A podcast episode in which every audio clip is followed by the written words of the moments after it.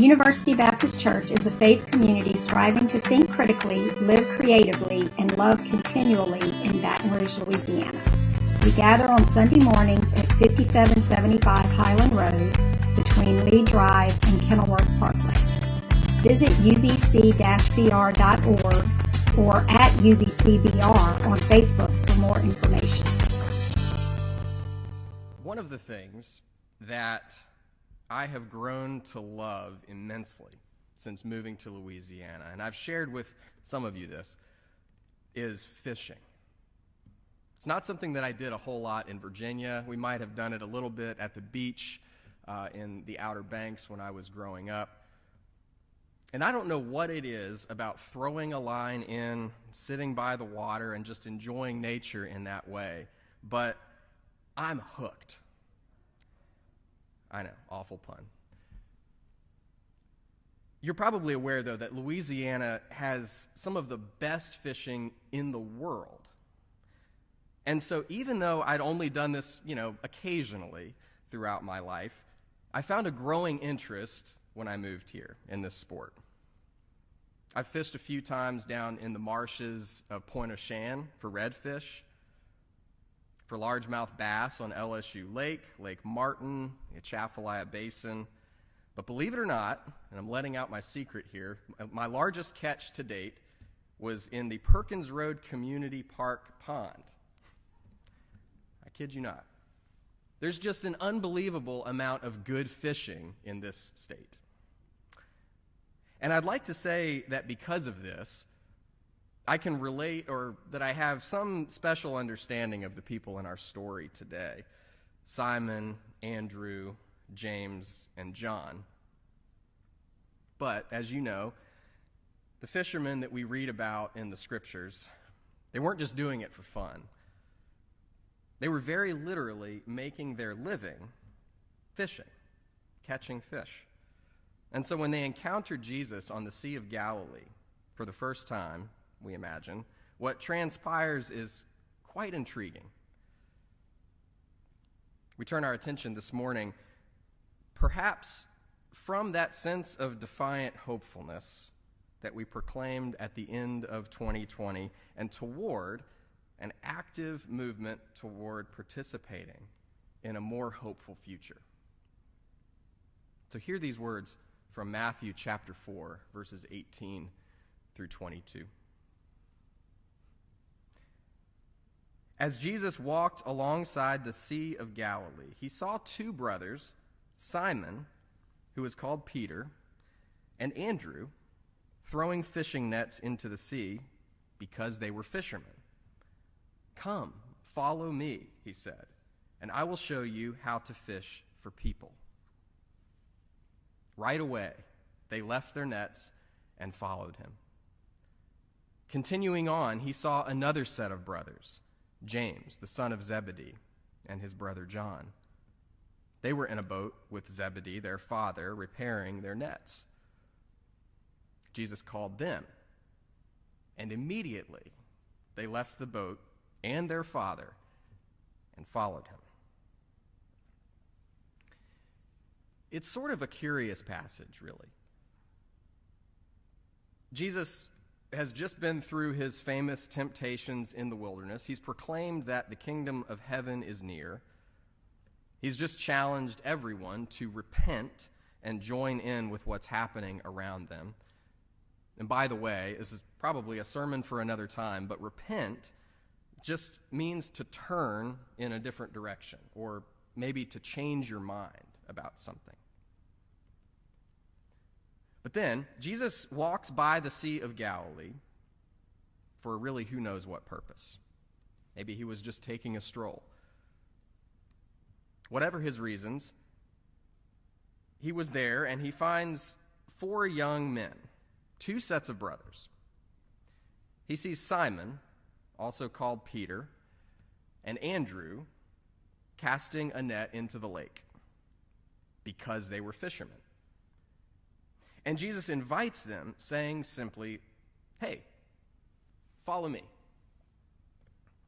And they just up and leave what they were doing and follow this strange itinerant preacher. And then further down the shore, he sees two more brothers, James and John, who were also fishermen. They were working on fixing their nets. And Jesus calls them as well, and they decide to leave too. They even left their father behind, sitting in the boat to finish repairing the nets himself. And it's strange. Why did they leave? We might speculate all day long, but Matthew, he just doesn't give us a reason.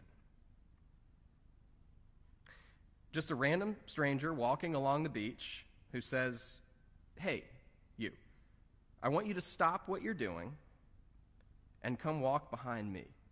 We're going somewhere." Now, if I were them, I think I might want a little bit more information first. But of course, they don't get any. It's a really short text, just four verses. It's different than what we might want to imagine happened here, that Andrew, Peter, James, and John had a chance to question Jesus, to make sure that it was a wise and smart decision to leave everything behind and follow this guy. I think that's what most of us might want to do, but they don't. The text is simple and to the point. Jesus tells them to follow, and at the drop of a hat, or perhaps a net, they just do. Matthew uses a word here that usually only Mark uses. It's the Greek word euthus, which means immediately or right away. And we see it all over the Gospel of Mark. And immediately they did this. Immediately they went here. Immediately he said to them such and such. But Matthew usually slows the pace a little bit. He walks us through the story, providing a lot of detail. Not here. Jesus said, "Follow me." No introduction, no explanation. And immediately they left everything to follow him.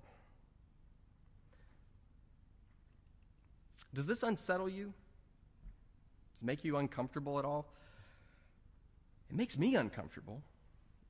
Jesus just barges into their lives. He asks them to drop everything. Everything, figuratively and literally. They drop their nets. They drop their bait. They drop their jobs. They drop their family and their friends, their livelihood. And just so we're on the same page here, there's nothing in this passage about them accepting Jesus as a Savior or saying that he's Messiah. That comes later. There's nothing about them having an empty void in their lives that they just need Jesus to fill because their lives are so much of a wreck that they can't help but do anything else. Here in this text, there's none of that sentimentality. And in fact, it's pretty clear they had their lives together. They had good jobs. They were making a living, even if it wasn't making them wealthy. They had family and friends. They were doing pretty well.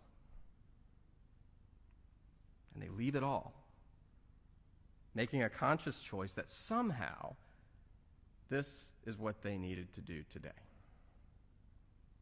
And of course, this is one of the passages that we look to to give us a picture of discipleship, to give us a picture of what a life of faith looks like. Now, to be honest, that's not what my life looks like most of the time. It might not be what most of our lives look like. Most of the time, I think if we hear Jesus' voice at all, if we're listening and we hear him say, "Follow me," we might be cutting and running the other direction, or at least ignoring it. I wonder if you can relate to that. I wonder if you've ever felt that God was calling you to do something that was difficult. We sort of wiggle our way out of doing it because it's hard. Now, I don't think that's a reflection on our desire to follow. That's not an accusation. It's just honest. Following doesn't come easy, because we know deep down what following requires. It requires dropping things. It requires leaving some things behind. Though maybe in the case of this year, we might want to leave some things behind.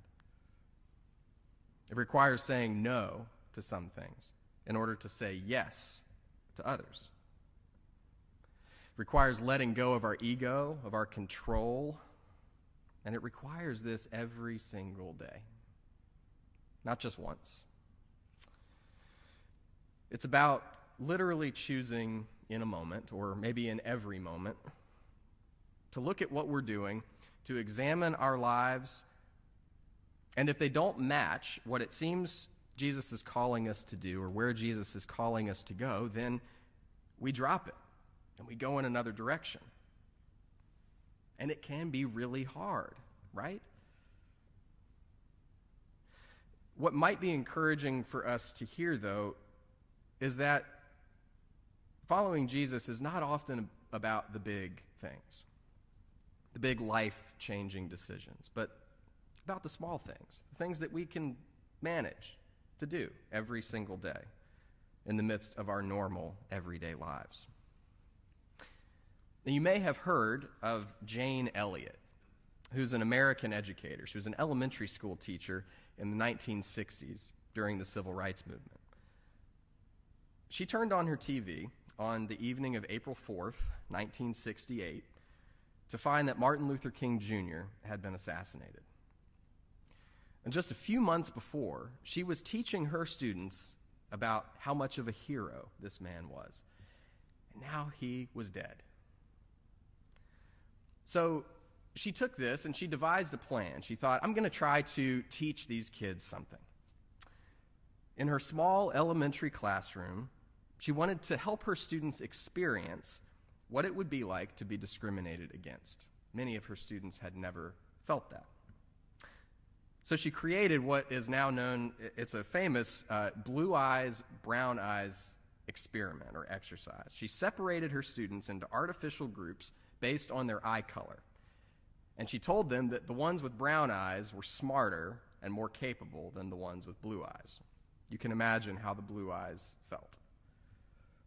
And it's an exercise that, uh, you know, she didn't intend this, but it has been used countless times since then for diversity education. She was ostracized by almost everyone she knew for taking up the cause of fighting racism. And it even had consequences for her husband and her children because they were simply associated with her. But the work was too important to stop, and her family understood this. Though it's now a famous exercise, at the time, it was just Jane.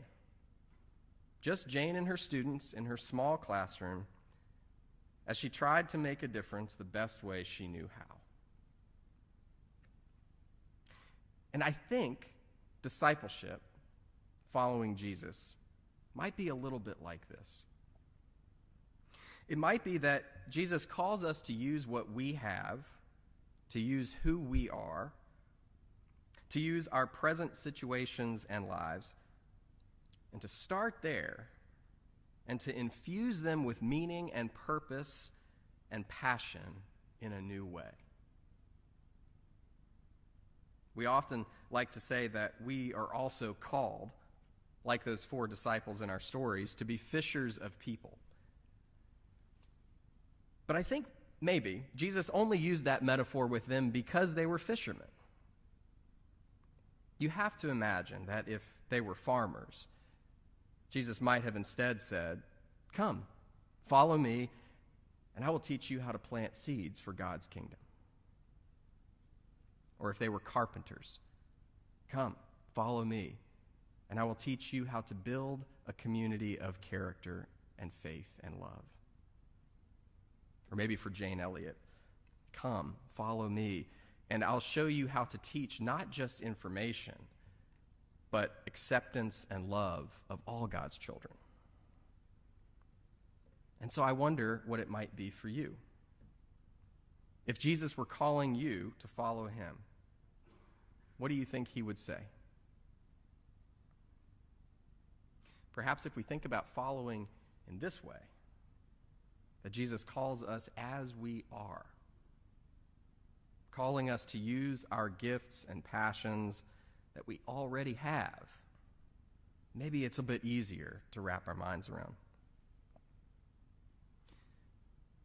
Did you know, by the way, that in ancient Judaism, it was the student, the disciple, who would initiate the process of following a rabbi? They would have to apply, in a sense. They would have to ask first and prove themselves worthy through interviews and uh, tests of character. And a rabbi might sift through an assortment of applicants and choose only the best few of them. The point being that a rabbi didn't approach a student and invite them to be a disciple. It just wasn't how things were done. But Jesus did. There's something different about this rabbi. He walks up to these young men as they're doing their regular everyday jobs, and he invites them in a way that no other rabbi would. And to be one of these disciples, and to see a rabbi approaching you on the shore, and to be invited, I think might instill a sense of confidence in you that no one else had given you.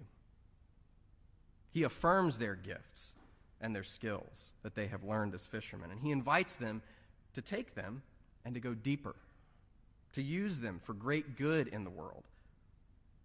When you think about it this way, maybe it's no surprise that they left everything to follow, to be caught up in a greater work, a greater story that would take them on adventures they could only dream of. And maybe it's the same for us. While following Jesus can be very, very difficult, it can take us to many challenging and difficult places, I don't believe that Jesus calls us away from who we are, but rather deeper into who God created each of us to be, that we might use what God has given us for greater and ever more meaningful purposes. He says to the fishermen, "Follow me, and I'll show you how to fish for people." To the farmer, "Follow me, and you will plant seeds in God's kingdom." To the carpenter, "Follow me, and I'll teach you how to build communities of character and love and faith." To the mother or father, "Follow me, and I'll show you how to raise up the next generation of movers and shakers in the world." To the doctor or nurse, "Follow me, and I'll show you how to heal the sick of heart and cure the blind in spirit." To the mechanic, "Follow me, and I'll show you how to repair the brokenness in creation." And on and on and on. So where do you find yourself in this story? How might Jesus be calling you in your life to follow? As you reflect on this question, may you feel affirmed in who God created you to be. May you know that you are valued enough and loved enough for this rabbi to approach you and call you to follow him. And may you know that as you do, you can transform the world around you, even in this crazy year we're in and entering, starting right where you are. Amen. This morning, for our time of reflection, we'll spend it in silence together. And I invite you to use this time to listen. Listen to how God is speaking to your heart. What might God be calling you to do in this new year?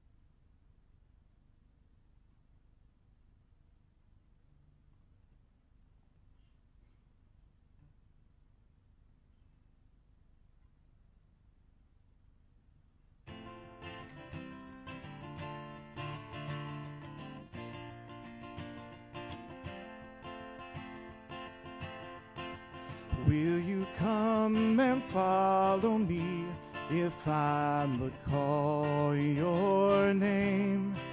Will you go where you don't know and never be the same?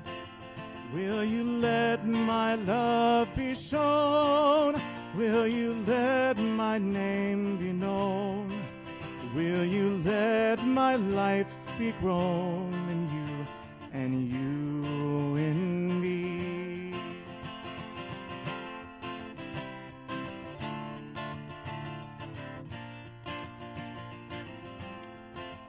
Lord, your summons echoes true when you but call my name.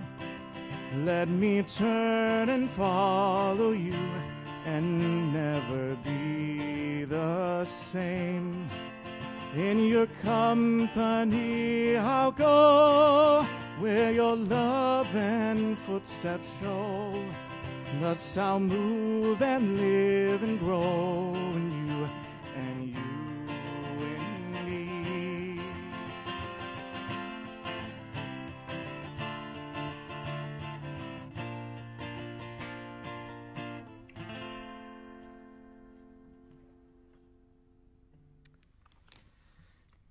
I have just two very brief um, announcements, things to let you know about that are coming up this month. Uh, the first is we're uh, kicking back off our first Wednesdays this Wednesday um, with uh, a meal and some time for kids, time for um, uh, parents and young adults, and it, really anybody who wants to come. Uh, and you need to register online if you're going to come. Uh, help us to know how much food to prepare. And of course, this is a uh, socially distanced time. Um, a lot of it will take place outdoors, hopefully around a fire if it's not too cold. On January thirty-first, we are going to be having what we're calling a socially distanced winter social. And um, this will be at three p m Sunday afternoon. We'll have some fun activities for our community to gather together and enjoy, uh, spend some time in fellowship, distanced, of course. Find out more about that on the website, and uh, we do hope and pray that um, you will join us for that. As we exit this space this morning, perhaps a little bit earlier than usual, I invite you to stand for the benediction as you are able.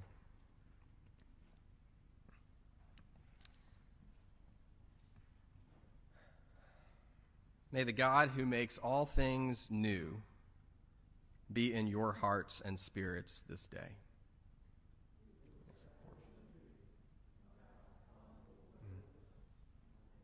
Amen. Go in peace.